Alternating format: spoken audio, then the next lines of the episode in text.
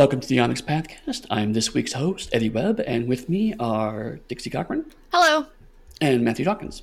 I love your dramatic intake of breath at the beginning of your episodes, Eddy. Which, which, if he was gonna cut that, now you, Right, now I- you've now made him leave it in. I want you to amplify the dramatic intake of breath at the beginning of this episode. Yes. No, no, no. That's a terrible sound. Welcome. Oh, fellow travelers! No. No, we're not here to talk about breathing today. Um, although I'm a big fan of it, I think everyone should do it. You know, um, In moderation. but- in moder- Don't want to breathe too much. No, Don't want to hurt yourself. I did it by never inhaled. Uh, I've got some. I've got some exciting news. Oh, Oh. good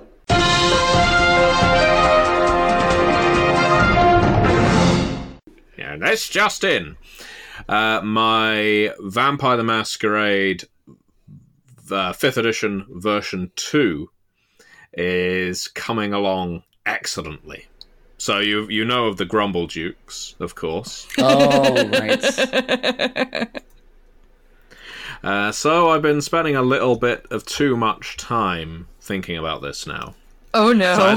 I, I, I had to come up with 13 clans, of course, because the fans would be disappointed if there weren't 13 in V5. Am I right? And right. we and we have to uh, we have to think about the different clans that sort of symbolize different things in vampire culture. And I'm not very good at that. So instead, I've just gone what with, with what amused me.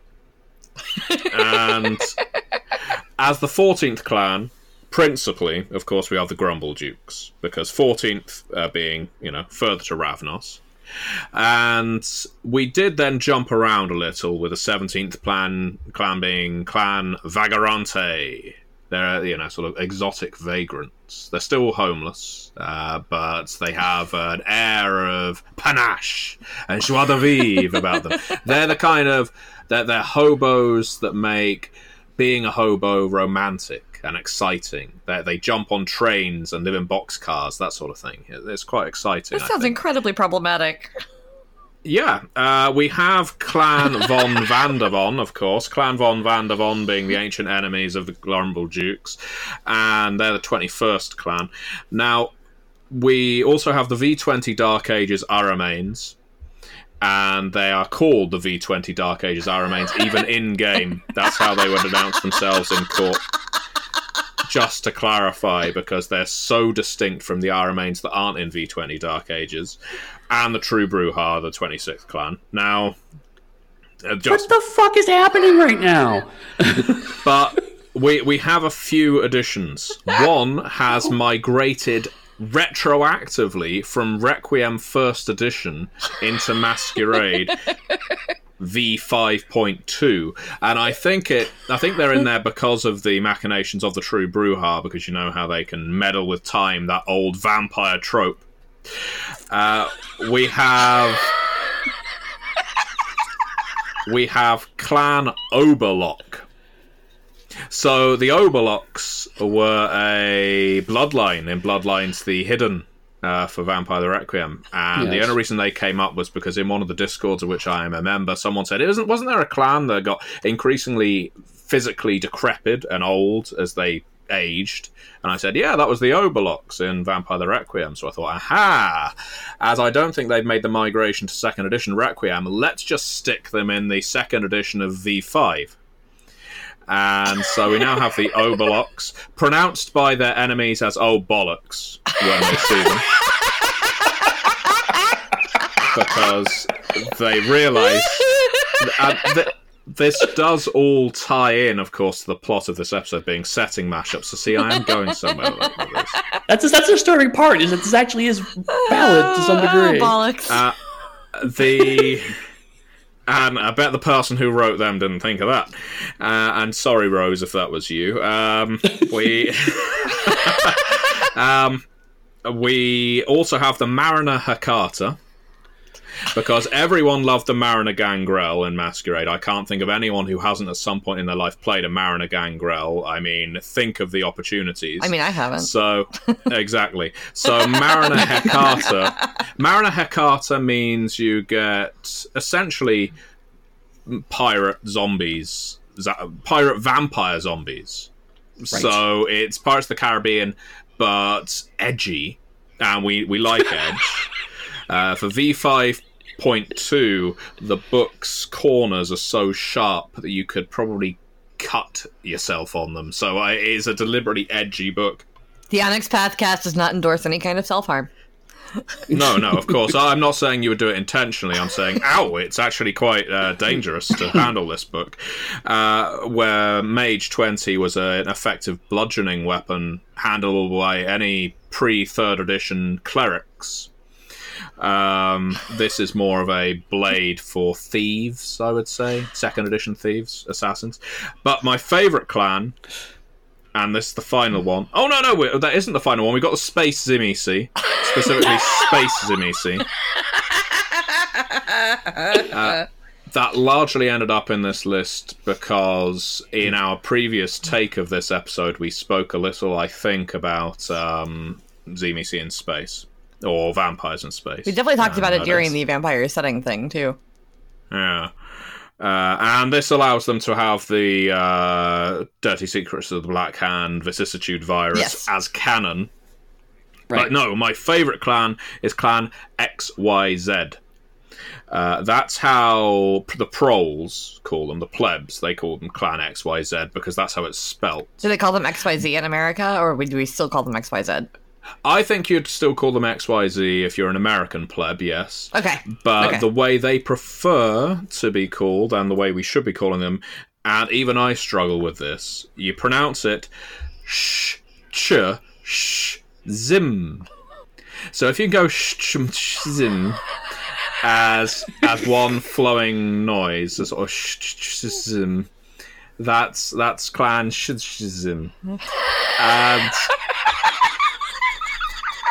they're they're the twentieth clan. They slot between the Mariner Hecata at nineteenth and the Van Von Vandervons at twenty first. So we are still looking for a twenty second, twenty third, twenty fourth, and twenty fifth clan. As I say, the twenty sixth of the True Brujah. There's a reason they're at the bottom of the list.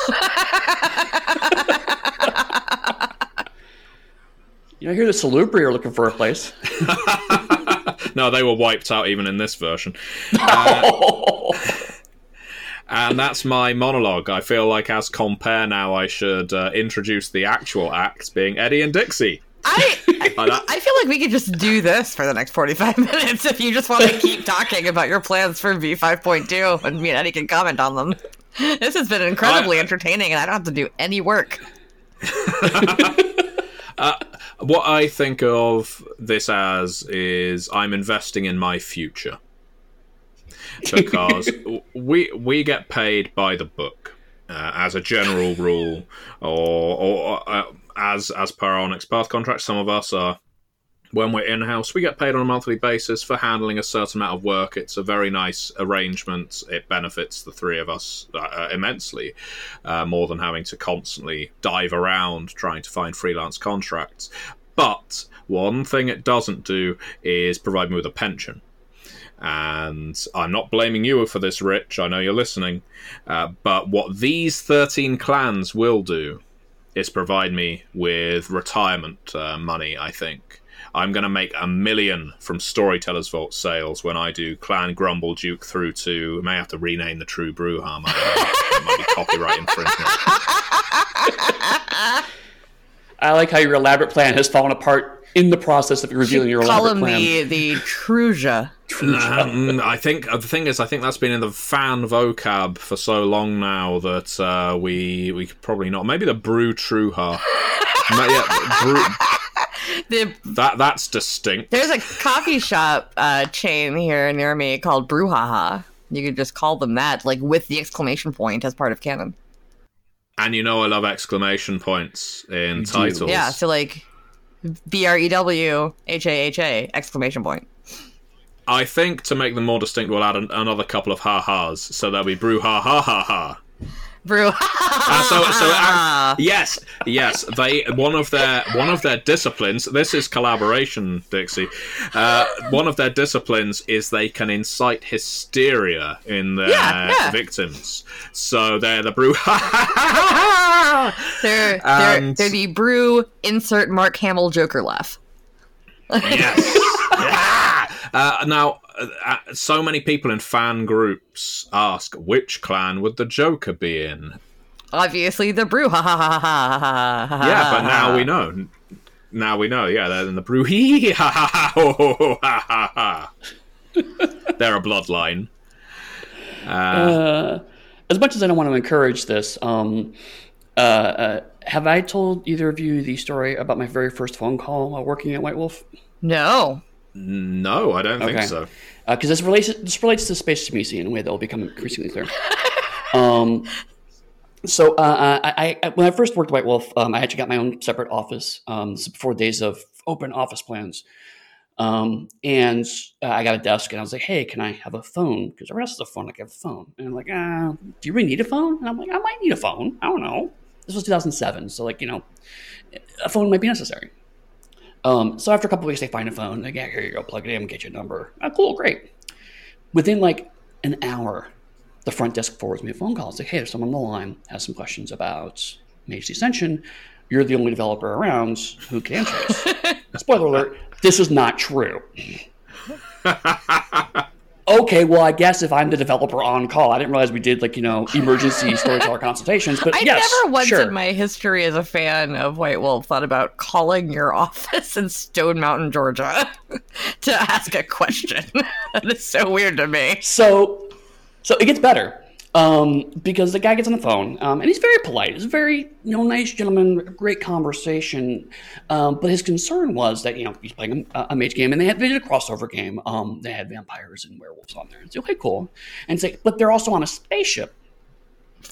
And so he needed me to answer things like, well, if mages leave Tellurian space, can they still cast spheres? And do vampires react to stars the same way they do sunlight? And I was like, okay, well, you know, that, that sounds like a really cool game, but uh, uh, I, there's no, I can't give you an official answer on that. You know, so I mean, whatever you think is best is probably good. He's like, well, it's cool, but my fans really need an official White Wolf answer, or my, my players need White Wolf to answer these Oh. questions. Because I get the impression that the conversations have gotten so heated that only someone with authority could actually resolve them. Now, I would like to say that I was the kind of developer who carefully and subtly encouraged this person to try to come up with their own solutions that they can implement at the table. But in fact, I made a bunch of garbage to hung up. So- So, If you are out there listening, person who called Eddy in 2007 I'm deeply sorry. mage powers in space, I'm so sorry. um, mage in space. Uh, I would love to know who that is because I feel like I feel like if that person was that big of a fan, then they might still be like like Jason Place. Was that you? One of my friends who talks about mage all the time. Like, who was that? I need to know. It was me, Eddy. It was me all along, Eddy, and you No. ruined you ruined my Mage the Ascension game. unless unless you do an amazing Southern accent, which you do not. Uh, it was I wasn't. Jason then either. Damn it! Who was that? Someone tell me.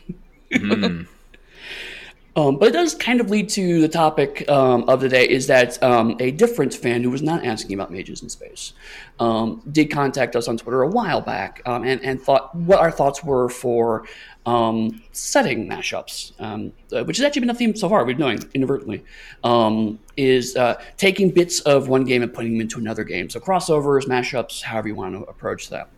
Um, and when we first started talking about this, it's like it actually turns out we've done. There's been quite a number of them throughout the years that have existed in official and quasi-official ways. Um, uh, uh, the first ones that I thought of were uh, the, the the various translation guides we did between the World of Darkness and Chronicle of Darkness. Um, so, for example, the Vampire translation guide originally it was supposed to be um, more of a here's how you convert your character from one system to another. Uh, but as we started digging in, there were enough changes between the games uh, that um, it, it, required a lot more work than just these dots move over here. It's okay, but the, the, there's certain concepts we had to deconstruct and reconstruct. And in the process of developing that, I, I, I came to the realization that um, there's actually a lot of fun we can have with taking concepts and reintegrating them into the other game. Um, so, for example, one of them was um, what if uh, the Lancea et Sanctum were a faction of the Sabbat, because there's a lot of tonal similarities there. Um, one of my favorites, though, was the other direction, which was turning the Tremere into a Requiem uh, group.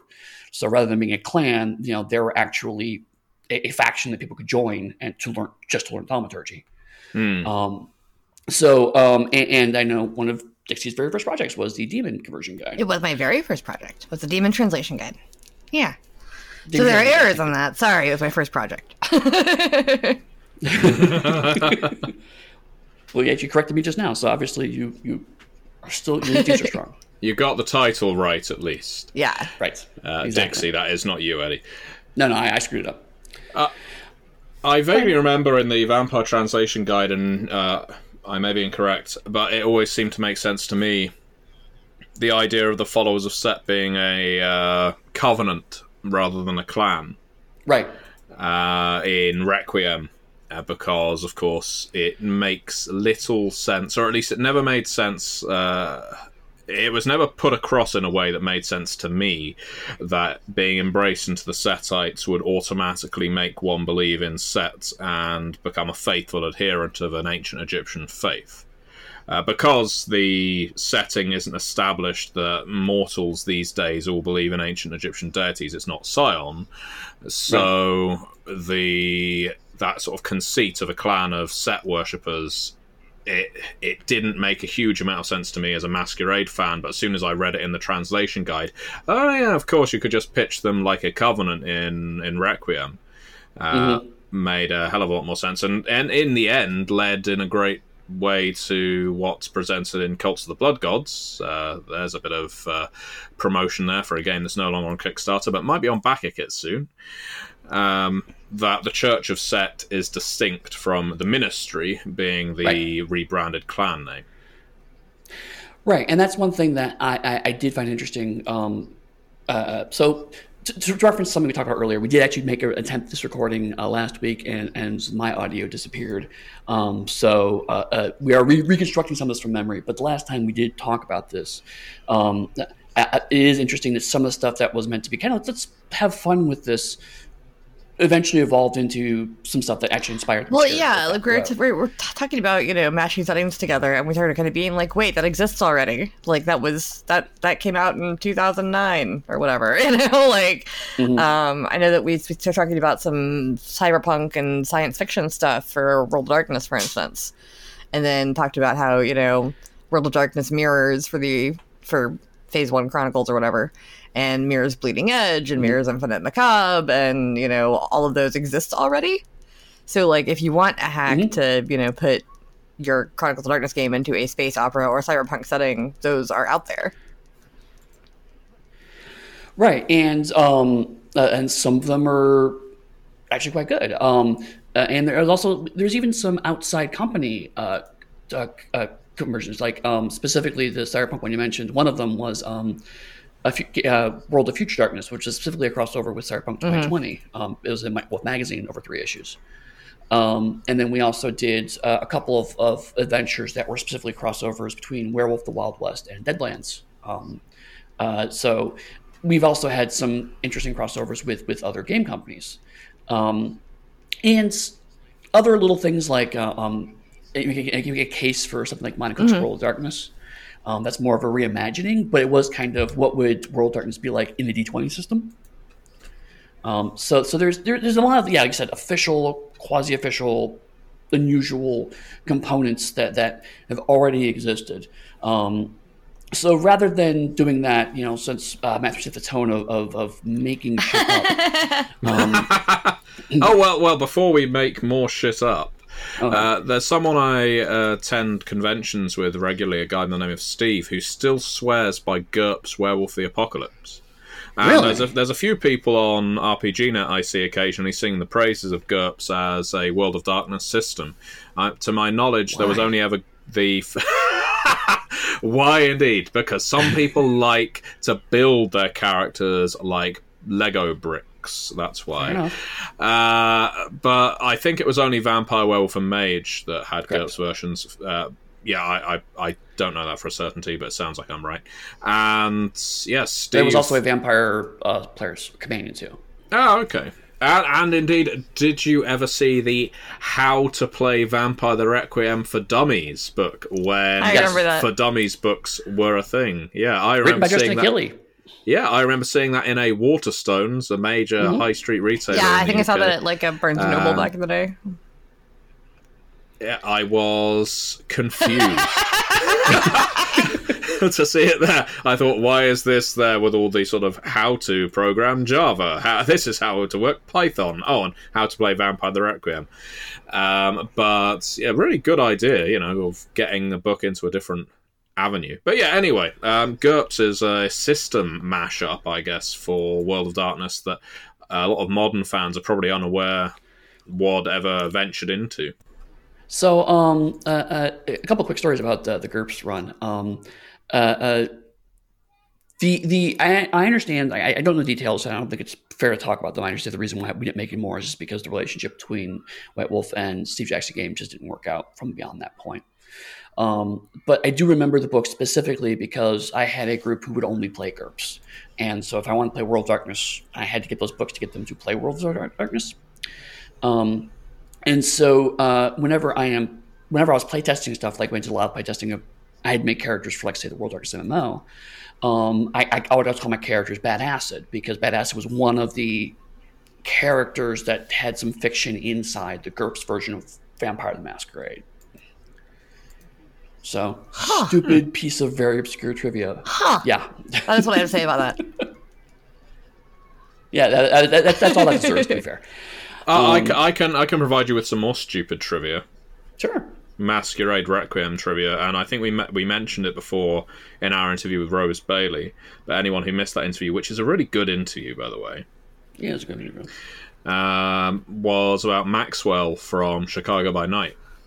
Mhm. Uh, so Maxwell was the Prince of Chicago in well prior to first edition Chicago by Night. He was in the history section, and he appears in second edition Chicago by Night as the returning Brujah who may want to take the Praxis now that Lodin's gone. And but due to various vagaries of book development and whatnot, uh, there was never another edition of Chicago by Night to establish who was made prince, and so White Wolf made the decision of leaving it open, at least until I came along with my great big foot and stuck it in it with the 5 Chicago by Night. Which is wonderful. But Maxwell was a popular enough character that he became Prince of Chicago in Vampire the Requiem Ah. and is even described in much the same way in terms of appearance at the very least and i think even the fact that he was a bear trapper in life i think that was a um, similar Mm. background point uh, as he was in masquerade's chicago by night so he never quite achieved retaking praxis in masquerade but he damn well manages it come requiem first edition and the uh, the excellent novels for Requiem, and they really are fantastic novels too. Yeah, the Greg Stolze ones. Yeah. hmm No, absolutely. So, um, yeah, like I said, there's actually a uh, uh, a legacy of these kinds of, of mashups, and there's also um, one more that I think it's worth noting as we go into like our, some hypothetical ones. Um, is there's also been some real world bleed between our games, um, think, our games touching on or referencing things in the real world. Sometimes uh, um, in a historical context, um, Vampire the Masquerade in particular, but most of the World Darkness games and Chronicles games do a lot of that. Um, but also specifically tying it to existing people. Um, I'm specifically thinking of uh, Aberrant's XWF, um, where there actually were a couple of real world wrestlers that we managed to work into the descriptions of the game. Um, Ric Flair being probably the most prominent one now. Um, so there's even also kind of like a, a, a real world slash game mashups that have occurred in the past. Uh, but uh, have, if, if you guys had your druthers, if like you know we had complete control of all of our licenses, or even um, you know mashing up with other game companies or other properties, um, or wanted to use our games to emulate other properties, what kinds of things would you guys do? Dixie, do you have any thoughts on that? I'm thinking. You didn't like ask me this question beforehand, so I could prep for it. I'm just thinking. Fair enough. Fair enough. well, I mean, last time you talked about um, Kushiel's Dart. Well, yeah, I mean, I feel like I, I talk about that so much. Like, I feel like you could do Kushiel's Dart with a few different systems. Uh, most notably, probably would be uh, Blue Rose. Mm-hmm. Um, oh, good, the cat's come over here, so it's about to get loud. Yay! Uh, yay! it's the Apollo. loud cat. Hi, Apollo. um, but but yeah, like I feel like I always talk about that when we talk about like dream projects or whatever. Um, it's like I was like Dart, Kushiel's Dart. I want to make a game on Kushiel's Dart. uh, but I was thinking like while we were talking earlier about matching systems together and just how like weird that could be too. Because you know, not not even to mention the resolution mechanics because there's so many different ones for different systems Mhm. um but even just matching settings together and i was trying to figure out what on my shelf would make the weirdest combination and what would make the most sense i'm still working on Why, that why work on that? Um, uh, there's one that's not officially mashed together, but the two owners have fan fiction about this, as it were.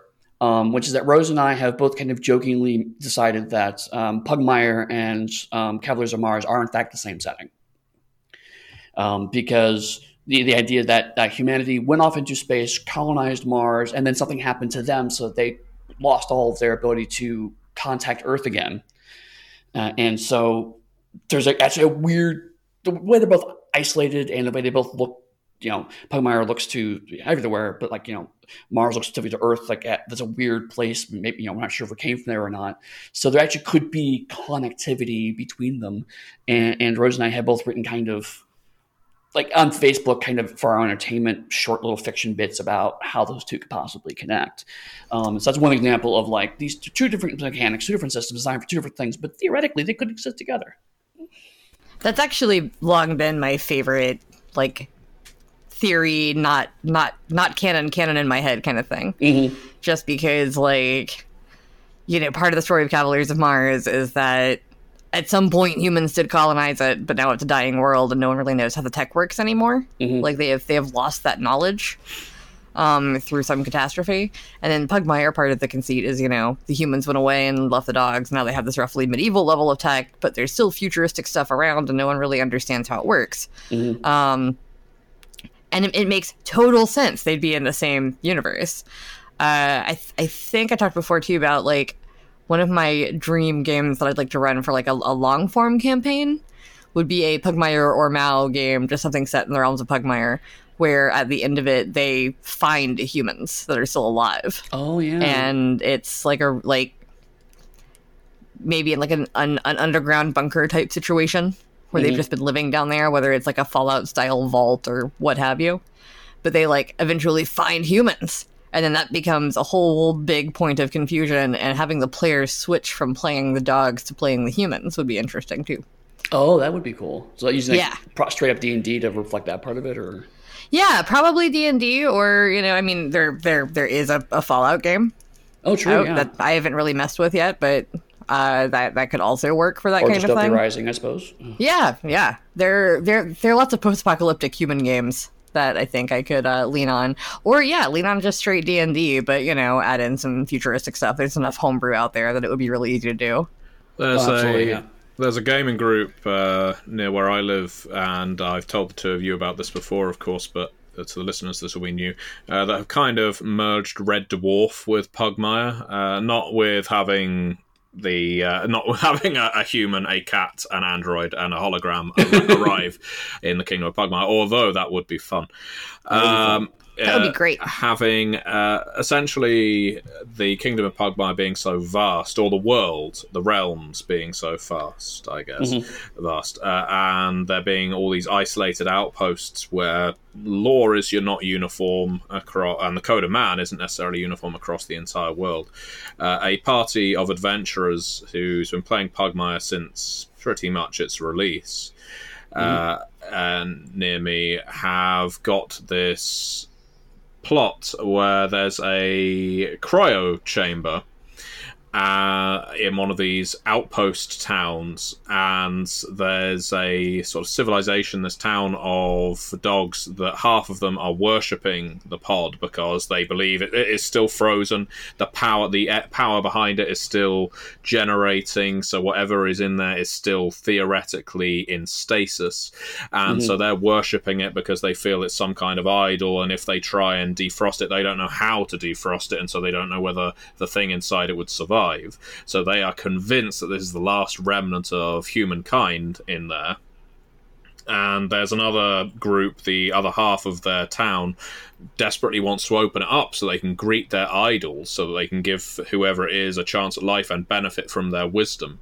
And right. this entire thing comes from an episode of Red Dwarf where the crew find a uh, cryostasis pod, I think, floating through space or on an abandoned uh, space station and the crew believe it's going to be some incredibly good-looking uh, scientist. I think they they find mm-hmm. the personnel records of uh, who was working on the station. They're convinced that it's going to be this lady, and it turns out to be the prisoner who was sentenced to an eternity drifting in deep space, and uh, who, who is in fact a Gelf or some kind of cyborg uh, who is driven to destroy everyone on the Red Dwarf.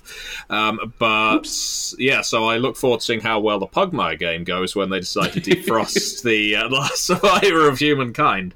Uh, but it's one of those wonderful things where you can certainly mash up not necessarily the heavy beats of a setting, but using plots from TV shows, books, movies that aren't necessarily obvious, uh, obviously mm. linked, they don't have a definite um, bond with each other, but there's no reason why you can't use something from Red Dwarf or Battlestar Galactica, even, or something like that, in a game of Pugmire, or They Came from Beneath the Sea, or Dystopia Rising. Uh, I think you can mash up in subtle ways as well as the more overt ones. Oh yeah, absolutely. Like um, I, I, I, remember Rose telling me one time that um, uh, she went to a uh, vampire the Requiem LARP, I think it was one of the vampire LARPs. I don't remember which one was specifically. Mm-hmm. Um, but um, they, they all come with pre-generated characters, and so uh, her, her, and her friends went and they all got their set of characters, and they were all linked characters. So basically, you could show up and say, "Hey, we have six people. Cool, here's a six-person coder you can play." Um, and so they were they played through the first. It was a three-day LARP. They played through the first day, um, and then they started saying, "Wait a minute, some of the stuff seems familiar." And so after the game, apparently they sat down and looked through, and it's like, "This is the Justice League." Oh, Justice League. There we go. I'm yeah. like there. There's really like six person groups that like I can see you doing that off of. Right, and so apparently um, they went into the dealer's room the next day and bought shirts of all the characters they're supposed to be, and wore that for the next two LARPs.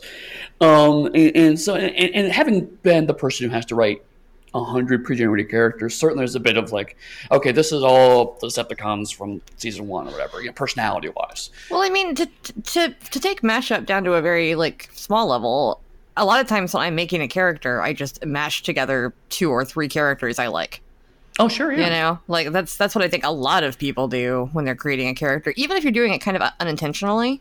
Mm-hmm. It's really common to be like, oh, I like this character trait from this character in this TV show. You know, and I like this character trait from this person on this thing, and just kind of like throwing them together.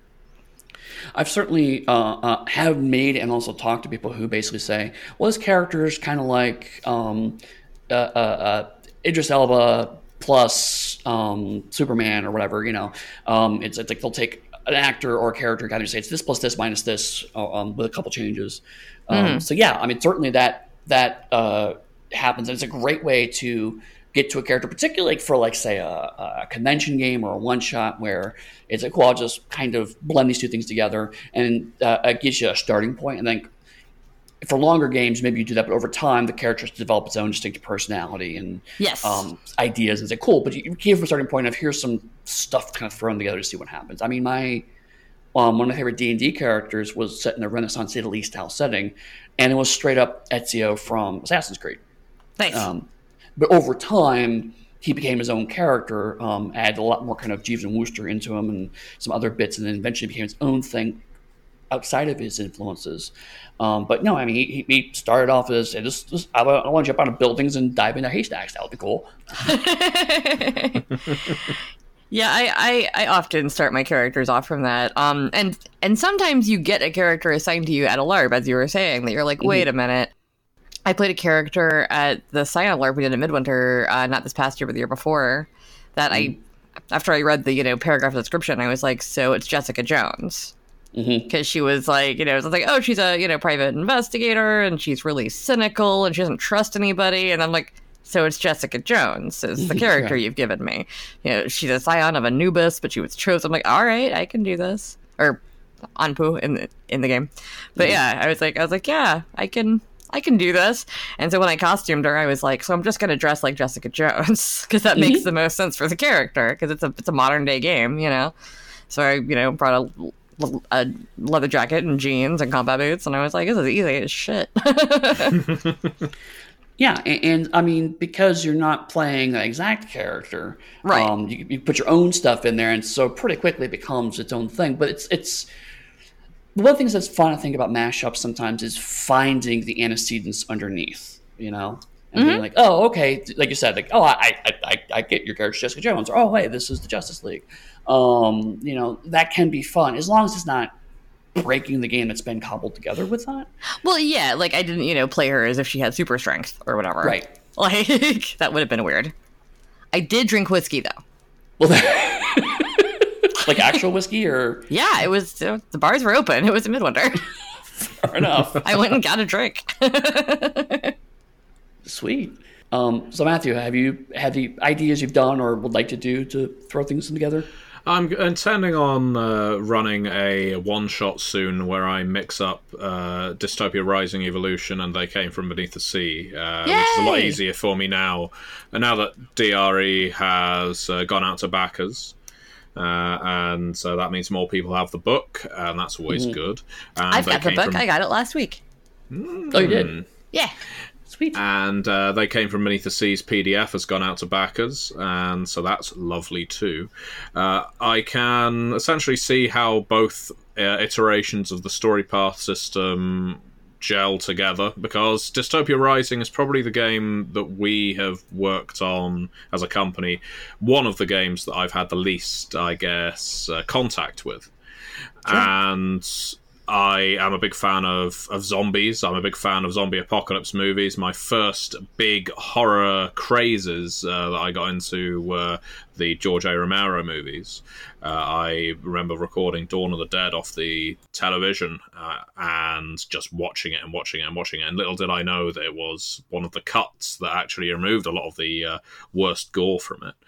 Um, But yeah, and since then I've probably seen about four different cuts of the damn thing because it's one of these movies with a different producer, a different director, and a different studio that all have a different vision. But Yeah. anyway, um, the idea of doing a zombie apocalypse style game of They Came From Beneath the Sea uh, using Dystopia Rising's world uh, is quite appealing to me uh, because you can still have um, cinematics and quips, and hell, quips definitely exist in in Night of the Living Dead. You know, they're coming to get you, Barbara, that kind of thing. Yeah. totally. and and choke on them in Day of the Dead. I could go on. The Mad Max films, a ton of them, yeah. But I think, in a way, it could be more fun to switch the cinematics around to the uh, director in zombie games because you need almost global or environmental effects to represent what the zombies can do. So, do things like bust through the walls. Uh, suddenly, there's a horde on the horizon where there wasn't one before. How did you not hear them coming? Uh, and having things like an extra was infected, but even though you thought you'd checked them, uh, uh, and you can do things like that, and you could certainly put that power in the player's hands, but it's more of a cinematic opposition, uh, I think, when you've got a big horde of uh, undead barreling down towards you, and it's more of a game of survival, which is why I'm thinking of it as a one shot, but We'll see. I want to see what kind of mileage I can get out of the uh, DRE world compared with the uh, they came from use of Storypath.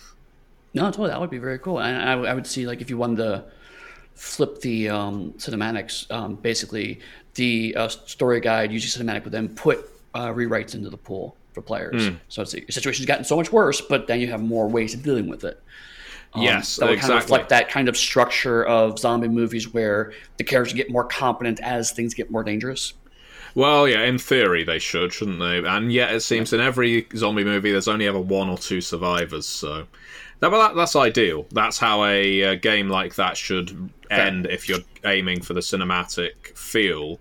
I think um, Monte Cook Games does it. To go back to Monte, uh, with Numenera and his other Cipher System games, where you have the GM throwing in chips or what they happen to be called in that game uh, to make things more complicated for the players at the time, but of course you will end up using them again to get more heroic successes in the future. So I think it could definitely work that way uh, if you will allow the GM to make things more difficult for you.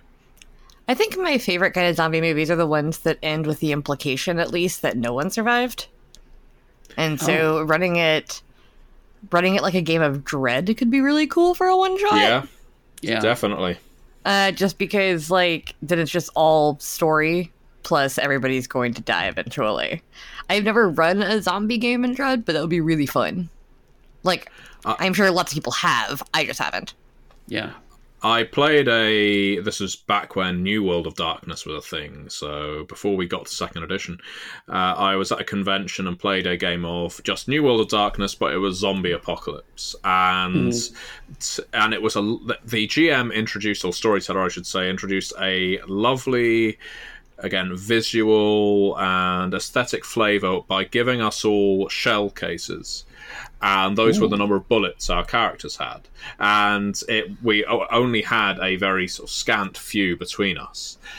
But just having the bullets in front of us, again, I go back to saying about having quip cards, cinematic cards, things like that. Having that visual prop really makes it come more alive. I always found the same thing with blood points in Requiem and Masquerade. If you have little red Yeah. beads to remind you of how much blood you've got, and another pool of, let's say, blue beads for your willpower, it suddenly becomes a lot more pressing. But it also compels you to use them because they're there in front of you. They're not just on a page. Um, so yeah, I remember going through about two characters. I ended up playing James Gandolfini in that game. Really? Uh, yeah, because all the characters were just templates. Uh, we we had like the, the cheerleader, the principal, the actor, the the soldier, and you could just color them in however you liked. And uh, the storyteller said, my my first character died. He tried to get away from some zombies on a ride-on mower, and it wasn't fast enough. And uh, and so I pulled a new character from the pile, and it was the actor. And the storyteller said, "I'll be interested to see which actor you decide to play."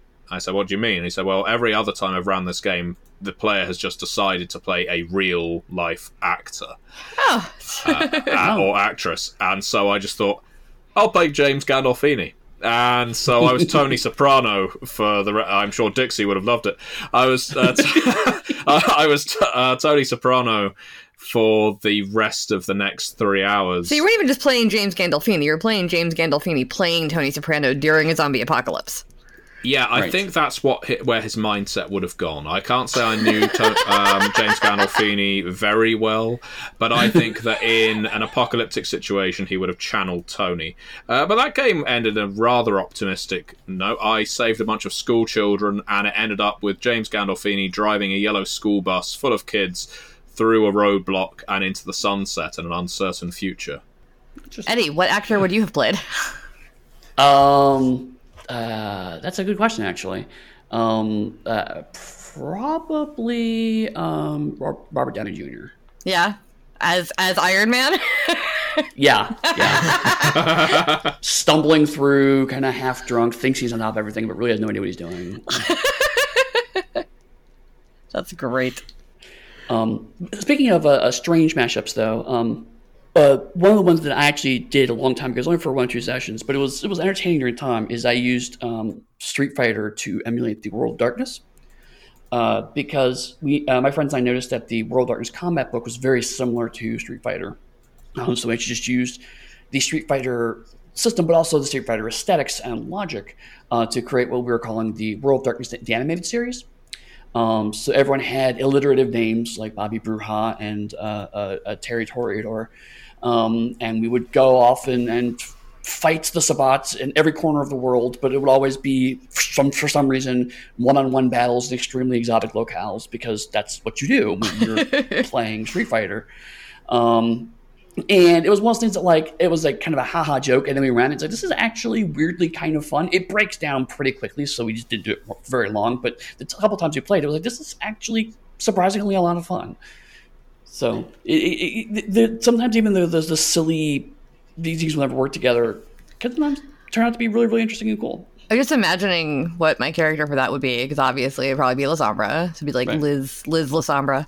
Right. And uh, I and then I I- like I can picture so perfectly like Street Fighter style graphics, but it's like a really pale lady in a long black dress just making shadow tentacles pop up at her opponent. You know, exactly. Exactly. like it actually sounds kind of cool. Like It- I- doesn't it? that that kind of early '90s uh, American infused anime style. Um, it- it's like okay, and, the- and the Fast Great Clans are so visual in a lot of ways that it's like you know, you, you get, if I say a Gangrel in Street Fighter, you can usually pretty much picture what that character would probably look like. You know, yeah, if so. if anybody that listens wants to make me the like you know pixel art for that, I would love to see it. Like Oh, that would be so like, amazing. I, I'm, I'm over here doing the hand motion and uh, nobody can see it, but it, it was a good hand motion. It wasn't quite like a Hadoken type thing. It was more like a both hands separately, but it was it was, it was, it was cool. Tiger Shadow tentacles. Right. Uh, yeah, I hate to draw a close to this episode. Right. Yeah, we do have to wrap up. Uh, it's a shorter episode because we talked too much beforehand. Yes, and because we- I have a lot of meetings. I so, I'm sorry, listeners. Um, uh, but we'll make it up to you, I'm sure, at some point in the future. Um, one of the ways we'll make it up to you is that we are doing a live call-in show uh, next week. Um, so uh, if you want to actually talk to us while we're recording, um, that will happen uh, next Wednesday at uh, 5 p.m. EST. So if you download the Podbean app on your phone, um, when we go live, you can just go right into the episode, listen to the episode while we're recording it, and then actually, there's a button you can push to you can call in, and uh, we will accept up to two callers at a time because we have to have there are four slots. There two of them have to be for Matthew and Dixie. Um, so uh, there's two other chances if you want to call in and talk to us. That could be a lot of fun. We have no idea what we're going to talk about. It'll be entertaining. Yeah, it'll just be us shooting the shit like we did last time. We can work out how to uh, break the Grumble Duke disciplines down into five dots apiece. I mean, some of them are going to be more difficult than others, uh, but we will we'll get to that uh, road when we get to it, I guess. I'm, I'm beginning to feel like the Pathcast is just our, your unpaid labor for development consulting. yes, yes, it is. well then, Matthew, if you wanted to ask people online how to break down the Grumble Dukes and they wanted to come back to you with ideas, how would they get in touch with you? They can get in touch with me on MatthewDawkins.com. I'm always happy to hear about your ideas for the Grumble Dukes, and I can honestly say that I will steal all of them and make a lot of money from them uh, with no regret whatsoever.